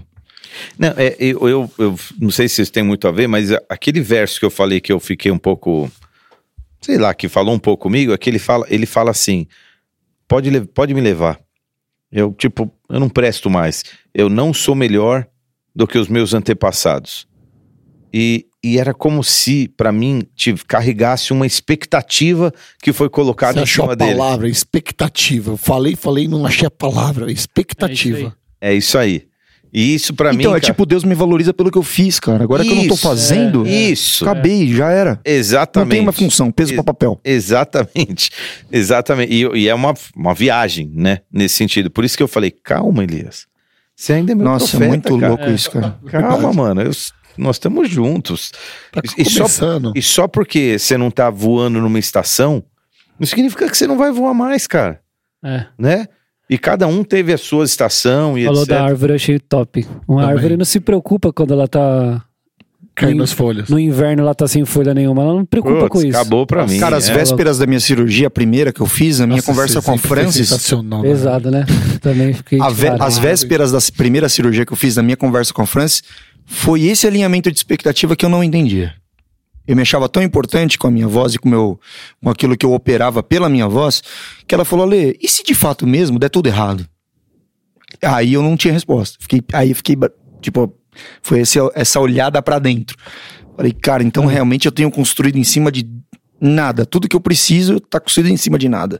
Porque eu tá Não, em cima o- do que eu o- posso operar na minha voz. Isso. ou- E não sobre quem de fato eu sou. Exatamente. A tua- tudo que você é tá predicado em cima da tua Exato. voz. Sério? É. Não, não, tô dizendo assim, era essa, é, né? eu sei, essa é a é. pergunta, né? É essa pergunta que Deus fez para Elias, né? É tipo isso. tipo isso. Ele, ele, ele tava, demais, no, ele tava cara, num isso. quadro depressivo ali por várias evidências. Eu vi até uma vez uma mensagem do, do pastor Silas Malafaia que ele prega sobre isso. Ele prega sobre depressão e ele usa esse texto. É bem legal. É, mano, você também consegue entender o nível de.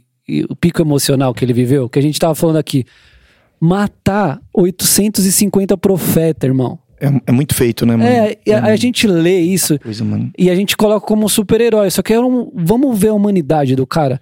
O, o, o- primeiro, o peso espiritual que veio sobre ele. Mó Exatamente. resistência. Mesmo cair no fogo do céu, Deus respondendo com glória, com poder, não sei o quê. Mas e a emoção do cara? Você imagina? Ele era Depois um quando- ser humano, né, É, cara? Tem isso, né, Depois cara? que parou tudo, ele depois falou, mano, você tem noção do tanto que ele viveu ali? É muito louco. Porque a depressão, ela se dá é, por um pico emocional que você, que você possa viver, por exemplo. E não necessariamente é algo ruim. Tem gente, por exemplo, que fica depress- é, deprimido depois de uma grande vitória. O cara ah, tem aquele pico tão grande né, que que estoura na cabeça do cara, mano. Sabe que eu vi, eu vi um, num podcast também um cara falando? Tem uma Conheço depressão, gente assim. depressão pós-viagem. Você sabia que tem gente que se mata? Meu É, Deus. é, é. Tem gente que se mata depois de uma viagem que foi alucinante, porque quando a pessoa volta pro seu mundo e ela tem que lidar com a realidade dela, ela tem gente que não aguenta, mano. Então, às vezes, É, foi lá cara. pra gringa, sei lá, fez uma viagem do- dos sonhos, Exatamente. e aí voltou na segundona aqui, tem que pegar o tucuruvi ali. Ó, deixa eu falar uma parada aqui antes que eu esqueça. Rapidinho, essa semana eu tava ministrando um, um irmão, cara. Ele é um irmão. É, e ele tava vivendo uma, uma, uma, uma, uma- opressão, mas uma pressão de performar. Do tipo, ele tava cansado e ele falou, cara, eu tô cansado. E, e- e a interpretação do cansaço dele foi, foi má, cara. Mas você tá abandonando o teu ministério? Como assim, cara? E, e- ele tava mal, cara. Ele, tá, ele tava com esse fardo sobre ele. Pô, cara, então real. E aí, eh, essa palavra foi muito oportuna, cara, porque isso vem como uma resposta. Fala, Deus é o Deus do descanso também, cara. Você precisa É. parar. Exaustão gera desânimo, gera perda, não performa bem. É, a natureza reflete a glória de Deus e etc. E de- Deus não erra. E, cara, isso- você não tira fruto de uma árvore todo mês, É. entendeu? Você não tira fruto do solo todo mês. Existem estações, cara. Você amadurece, cresce, daí você dá a tua colheita, para depois passar por um processo de novo e tal. Então, então por exemplo, ser sincero comigo. Cara, talvez eu leve duas semanas para pregar de novo. E tudo bem. Deixa eu caçar alguma coisa lá, mergulhar, chorar um pouco.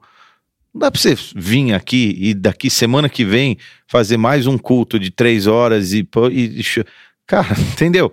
Porque, cara, deixa eu passar por um processo de abrir o chão um pouco mais, Entendi ler, reler, reler, treler, entendeu? Então, por exemplo, as férias foram ótimas pra mim. Porque nos férias de janeiro eu fiquei lá caçando assunto com o negócio do tabernáculo. E caça e caça, pô, sai alguma coisa se você caçar. Mas depois, cara, você entrega, vai caçar de novo. Porque ninguém fica no RPM a milhão, cara. É impossível. E se a gente não entender isso, cara, a gente criou, ou de duas uma, ou a gente queima as pessoas, ou a gente cria gente fake.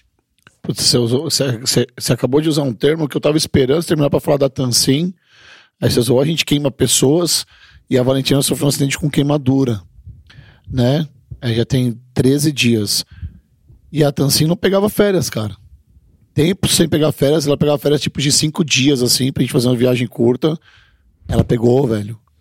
Essa semana eu vou descansar, hein, pegou mano? 20 Essa semana eu vou dias. descansar. Tá vendo? Ela pegou 20 dias de férias, meu irmão. Bom, Se você não deita, Hoje- ele te faz deitar. Você sabe que horas que ela acordou hoje? Hoje, domingo. Ela acordou meio-dia e 15. Eu. Mas é, foi bom, foi gostoso. Eu, cara, eu abracei tanto ela. Porque ela acordou disposta, ela acordou descansada. Porque todos os dias ela acorda às sete e meia da manhã, cara. Hoje ela acordou meio-dia e 15. Nunca, em tantos anos, eu vi minha esposa acordar esse horário. Ela descansou por um motivo, lógico, né? A Valentina debilitada, coisa de criança, tá passando e tal. Mas ela foi obrigada a parar. E quantas vezes eu falei pra ela, então assim, pisa no freio, Hum. Pisa no freio. Eu tô falando que é pertinente que a gente tá falando aqui. Claro, eu não claro. tenho problema nenhum de falar. É, e hoje ela se vê descansando, cara, de um jeito meio que obrigatório, mas ela entende agora o quanto é necessário, sabe? Talvez as pessoas que estão nos assistindo agora tá nesse RPM no último também, sem qualidade com seus filhos, sem Uhum. qualidade no seu casamento, sabe? A minha esposa hoje tá tendo qualidade com a minha filha, cara. Uhum. Olhando pra mim e falando, caramba, velho, por que, que eu não pisei no freio antes? É isso aí. É isso aí. E aí, vocês. Eu, eu, eu... Como é que nós estamos aí, Fabi? 1 e 15. Ah, tem mais tempo, tem pelo menos mais 15 minutos. 15, É, pra né? quem tá ouvindo a gente, a gente tá direto do culto. São meia-noite e um agora. É, aqui pra Mas nós. eu, eu ia falar uma coisa que eu, eu tinha Tá, pra, final, pra mencionar, e, mas, não, mas não, não deu, não calhou de eu não falar. Mas assim, Jesus, em toda a sua humanidade, ele, cara, ele passou por um momento pelo vale dele, né? E, e, esse verso aqui, se tem uma pessoa na bed, é esse verso aqui de Jesus, que ele diz assim, então lhes disse, né, ele, eles, bom, eles estão no jardim, no Getsemane, né, o verso anterior diz assim, estou em Mateus 26, diz assim, 37, levando consigo Pedro os dois filhos de Zebedeu, começou a entristecer-se e a angustiar-se, e disse-lhes então, a minha alma está profundamente triste, numa tristeza mortal. Fiquem aqui e vigiem comigo. Nessa versão mais tradicional diz: Minha alma está profundamente triste até a morte. Cara, pensa Jesus, meu. Jesus falando isso, né? Ou seja, cara, você não é um ET se você tiver se você passou por uma se as batalhas são grandes, cara. Se, se as batalhas são são difíceis, é, você passa por uma fase dessa. E, e um vale não desqualifica ninguém.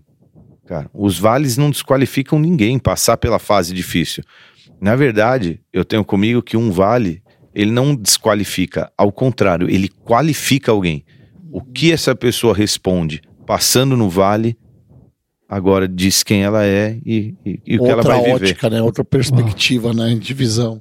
É. Isso é incrível. E, e você, por exemplo, todos nós somos resultado das nossas respostas nos vales da nossa vida.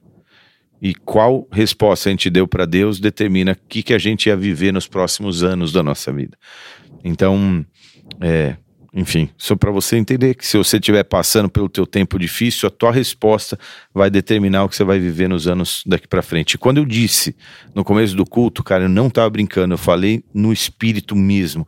Algumas das pessoas, dependendo do que elas responderem, elas vão viver os próximos décadas de, de coisas boas na vida delas. Amém. Uau. Eu, creio. Eu achei legal na hora que você falou assim, a gente até comentou isso aqui em off. É, isso que tá te paralisando hoje, essa, esse, esse sentimento, essa situação, você já consegue imaginar de um em um segundo se ela não existisse? O IC, né? É, e aí você fala assim, cara, isso pode ser real? E se eu te falar que isso é real? E aí você começa. "Eh, eh, Peraí, então dá pra sair daqui, cara. Você já pensou? Se é você muito louco isso, questionar- hein, cara. Exatamente, cara. Cara, eu queria que todas as pessoas que estivessem no culto sarasse, sabe? Essas feridas da alma, cara. Porque, por mais que passe no vale, cara, a gente quer ver todo mundo salvo. Você não tem essa sensação quando você tá lá, cara? Eu olho pras Cara- pessoas do lado, eu falo, dá vontade de abraçar todo mundo, mano. Essa é real. Cara, Eu vejo a- alguém chorando no culto, sabe? Alguém conectadaço assim, fala, fala, mano, você é dos meus, mano. Chega aí, dá um abraço aqui. Cara, a Sei droga lá. é real. A droga é real. A gente não tá tirando a parte química, a parada toda que envolve. Mas talvez pessoas que acreditaram de uma forma tão afinco nisso foram instantaneamente libertas da droga. Amém. Tipo assim, não vou usar e não vai usar mais, cara. Amém. É muito louco, né? Porque é, uma, é aqui na mente, cara. É um assunto que tá muito em alta hoje. Você vê um monte de gente falando disso, é do autodescobrimento, né? Isso é muito, muito top. Porque Como assim? Você se autodescobrir, se conhecer. Ressignificar, né? É, algumas coisas, por exemplo, hoje tá muito em alta esse lance do, de TDAH e não sei o que e tal. E eu, eu conversei com alguns amigos que passaram por esse processo de descobrir e tal, começou o tratamento e ele falou, cara, minha vida mudou. Mas uns três, quatro que vieram falar, mudou completamente minha vida. O cara entendeu quem ele era e o porquê que ele leva vários processos que ele teve que viver ali, que ele começou a entender o porquê que ele vivia aquela situação. Tal. Então, isso é autodescobrimento. Tem, tem, tem muita gente falando disso hoje, né? O Jordan, Jordan Peterson, ele fala, ele fala alguma coisa disso, porque é um assunto meio de psicólogo isso aí, né? Então, a grande verdade, cara, é que vários princípios que são bíblicos e são é, de reino espiritual, eles são aplicados, e quando eles são aplicados, eles são verdadeiros. É por isso que, que nova era, é, yoga, é, essas coisas, eles, eles, eles batem na tecla da auto. É, Concentração, é de, de. Não, tem um nome, cara. foco, Não. De você fazer, por exemplo, meditação. meditação ou de fazer regressão. Aham. Cara, você pode olhar e falar: não, regressão não é de Deus. Tá bom, mas, mas vamos voltar um pouquinho na tua história? Vamos ver onde você caiu? Vamos ver o que, que aconteceu com teus pais? Tudo isso Vamos é ver. bíblico, né? Pois é, Você Lembra mesmo, assim isso de é onde caiu. Semeadura, né? É, também, você voltar para trás e lembrar e pensar e depois e você fazer uma autoanálise. Então você faz uma autorreflexão, cara, bíblico. É como o cara que para em frente ao espelho, vê a sua imagem, ele reflete e, e tal. Só que aí, aí a gente, é, é, como que fala? Condena, a- demoniza com um negócio que, que É, entendeu? E é, a gente falou sobre isso no. E aí sofre a vida inteira É, por não. conta de um preconceito, às Vou dar, vezes. um, vou dar um exemplo bem idiota que a gente fez no- no- na época do, do, do tabernáculo lá. Incenso. Aham. Cara, incenso é de Deus, é bíblico. Os caras usavam, mas incenso não. Incenso é Tá amarrado, indiano, tá amarrado, no nome é. de Jesus. Ah, Quem, inventou o incenso? É. Entendeu? Quem então, algumas coisas assim, por exemplo, o sacrifício, por exemplo, o jejum, por exemplo, o voto de Nazireu. Todas essas coisas que são, que são importadas da cultura judaica e dos ensinos que Deus deu para o povo e que agora a gente condena porque outras religiões usam. Então, auto, auto-reflexão, olhar para si mesmo, cara, é um exercício que a gente tem que fazer sempre. Te torna menos hipócrita também. É, e reconhecer, e, e, e, e às vezes eu uso essa, essa frase nos cultos, e ela, é uma, e, ela é, e ela é verdadeira. Eu falo, cara, não se sacaneia. Não manipula. boicota. É, não, se, não, não fica se enganando, cara. Se você enganar alguém, até vai, você consegue. Mas se você se enganar, é sério que você consegue depois ir dormir e falar, ah, te enganei pra você mesmo? é que você vai dormir e, e tipo, ah, arrebentei, consegui me enganar. Cara, se é você, é você. e você tem que lidar com você Já, mesmo diz- depois. já diria o profeta Tiririca, né? Pois é, então, então, cara, você não consegue se manipular. Porque lá no fundo, alguma coisa vai te dizer que você é um hipócrita e que você tá fazendo fake e que você tá mascarando uma situação para os outros verem. E aí, meu irmão, dorme com esse barulho. É se, duro. se isso é bom, né? E vamos lá, o que que fez Elias sair de lá? Aquilo que, que só Deus consegue. E, e como a gente falou, é interno, não é interno? É interno. É, uma interno. experiência. É uma, é uma experiência e, a- e às vezes você me ouvem orar, Deus, faz aquilo que nenhum homem faz, que só o teu Espírito Santo faz, porque é um negócio tão interno, tão interno, que é uma palavra que divide juntas e medulas, alma e espírito, e que só a. a cara, a, a precisão da palavra de Deus, cirúrgica, customizada, feita para você, entra na tua alma e divide a tua- a- aquilo que, né, a tua alma do espírito. Então, uma vez o pastor Eric pregou aqui, ele falou: Eu fiz uma cirurgia da hérnia. Você sabe o que é você ter um instrumento cirúrgico entrando entre junta e medula?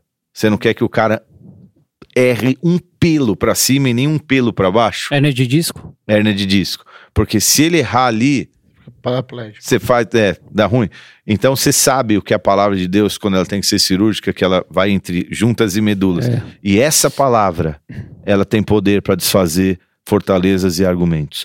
Não sei te explicar, eu não sei exatamente como ela vai operar e onde ela vai operar. Eu sei que para mim ela desmanchou uma fortaleza que eu estava querendo na minha vida. E é um processo sobrenatural. É quando você fala, cara, então dá para ir. Cara, então dá para ser feliz. Então, então Deus não me condenou. Então meu casamento ainda e aí, pô, aquilo soa como uma verdade transformadora e reveladora para você que vai fazer você seguir rumo às promessas de Deus que você já tinha desencanado delas. E é um processo lindo, espiritual e sobrenatural, cara. Que eu não, não- sei mais como explicar ele. Que incrível, cara. E não é proibido ter medo, né, cara? Isso que é uma coisa muito louca também. As pessoas é, são coisas que as pessoas querem passar de longe. Cara, isso é real. Há medo, há, há problema. Eu, on- ontem a gente tava ensaiando essa música que a gente ministrou hoje. E a gente no ensaio, a Samara tava compartilhando com a gente. A gente protegeu muito ela na estação da depressão dela, né? E ela falou: Ale, eu tenho um diagnóstico de alta da minha psicóloga de que eu venci a depressão. Cara. Olha, glória a Deus. Cara, eu fiquei tão feliz e ela hoje ministrando. E, e eu falei, mas mesmo na época lá, nunca foi tirado a autoridade, porque vem dele. Uhum. Não era baseada na tua condição. Claro. Mas e vencer esse, essa estação é um, é, um, é, um, é um marco, né, cara? Passei. Passei pelo vale e tô aqui. Cheguei Exato, aqui do outro lado, né? Exato. Agora isso, desqualifica uma pessoa ou qualifica?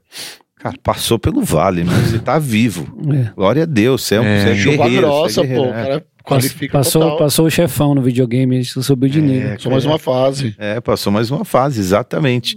Agora está aberto para a próxima fase que Deus tem. E qual que é a próxima fase? Meu, Talvez até uma próxima hype. Pode É. acontecer mais um fogo do céu. mas é isso que eu tô falando. Se você entender qual é o teu rinho, qual é o teu holofote, a hora que, você, que Deus vai te colocar para brilhar, isso faz você ficar em paz. Porque você não vai brilhar o dia inteiro, todo tempo, a hora, entendeu? 20, não, não existe isso. E aí a pessoa fica em paz. E Elias, de fato, Vocês. passou por um. de- é, a gente vai continuar a série? De Elias? vai Ah, Não continuar? sei- Eu não sei. Pode ser. Que ele, agora ele vai, aí depois ele vai ver a hype da hype, né? Tem que passar. Nossa, aí é a hype eterna. né? Cavalaria, você É, tem que terminar. cavalaria. Só, só, só, Cavalarias e só cachorros. esperou che- chegar o Uber do céu só e vai, Carros mano. e cavaleiros. Ah, é. Isso não uma é coisa. uma hipérbole, é uma hipotenusa. ele vai fazer É, assim. Exatamente. É, a gente é- tava falando de, É só exponencialidade. de. Eu queria fazer uma observação sobre uma- um negócio sobre choro, por exemplo. É, a gente estava aqui conversando e fiquei pensando. Vocês sabiam que eu, antes de eu entrar na igreja aqui, me converter, de mais conhecer Jesus e o poder, e, cara, e a presença dele, dificilmente eu chorava na minha vida, velho. Eu era um cara duro mesmo. Brabo, sabe? Tipo de durão e tal. Pra mim, cara, chorar era um negócio que, tipo, pra eu chorar por qualquer coisa, não ia. Pra mim, vírgula, chorar era coisa tipo de, sabe, ó, mano, cara, dá licença, não sei o quê. Quando eu, eu, eu conheci vocês aqui, conheci Jesus, os meus choros, e o Marcinho já escutou muitos deles, eu acho que alguns de vocês aqui também, Fabi e tal, são pelas minhas conquistas, mano, e pelas minhas renúncias. Por exemplo, Fabi, a gente ficou um período besta sem se falar. Ele tava num podcast comigo, e aí, no, no- e vai fazer um ano, né, Fabi? Foi porque foi Na Balava do ano passado. Eu ia fazer o podcast com o João. Eu falei, cara, eu não posso subir nesse altar aqui chateado com um amigo, com, com, com o meu irmão. O cara vai fazer o som aqui, eu não posso. É contra o que, o que, o que vocês me ensinam aqui. É contra a minha direção. Cara, eu fui lá, abracei o Fabi e falei, Fabi, a gente nem falou nada, mano. A gente se abraçou e chorou. Não teve, não teve um pedido, tipo, mano, me des... não teve. A gente só se olhou, se abraçou e chorou. Você entende que loucura, velho? E toda vez que eu conquisto alguma coisa, eu quero dividir. E eu sou intenso, porque eu vou chorar, eu vou dar risada ao mesmo tempo. Eu choro e dou risada ao mesmo tempo. Aí eu quero pegar no colo, eu quero, sei lá. Fico... Então, mas o lindo do evangelho. Imagina na Filadélfia. Ah, meu Deus, meu Deus! Não, cara, não fala. Você é louco, pai. Vou até levantar aqui. Você não, pode, você não pode se empolgar tanto com uma- um, um abraço. um abraço empolgado da fratura exposta. Mano, na Filadélfia. Não, cara, na Filadélfia eu vou chorar muito na Filadélfia. Mas sabe o que é o lindo do evangelho? Você tá falando desse processo da caminhada com Jesus. O evangelho, que é o que o pastor falou sobre confronto, ele nos faz olhar pra dentro e, e, de fato falar, cara, eu não sou digno de nada. Por isso que vem a humildade, vem a- a- o perdão, É isso aí. a humilhação, porque é o que o evangelho faz com a gente, É né? isso aí, isso aí.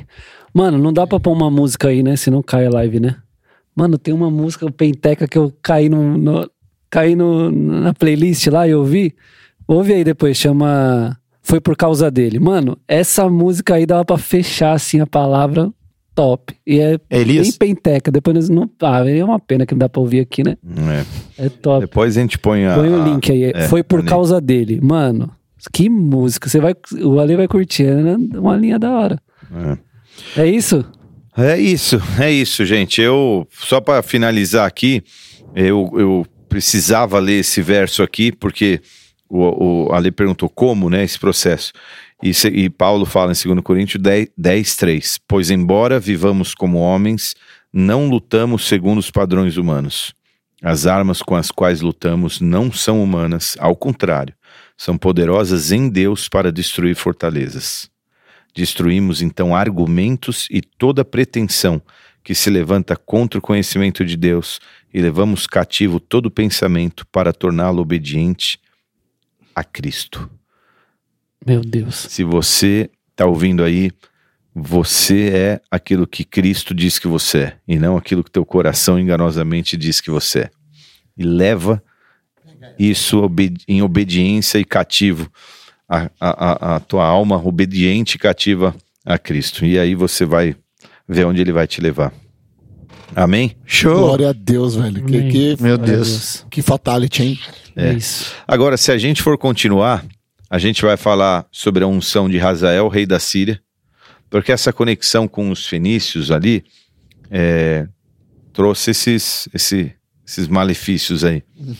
Depois a gente vai ver sobre a un- a unção de Jeú, Deus destituindo Acabe, tipo, mano, cansei. Geu o brabo. O brabo. E a gente vai falar sobre Gil, porque, cara, da mesma forma que você, a gente falou semana passada, dá condição para uma Jezabel se proliferar, para o seu espírito ter, ganhar força em você, você precisa de um espírito como de Da Jeú, ca- que é implacável contra Jezabel. Implacável. Olha faca! Cara, é faca. ele não tem, mano, GU, ele passa a faca. E Eliseu, ele- né? Eliseu, que, que, que representa e simboliza aquilo que você é, porque você não pode ir embora sem deixar alguém fazendo bem o que você faz, cara. Né? Basicamente é isso.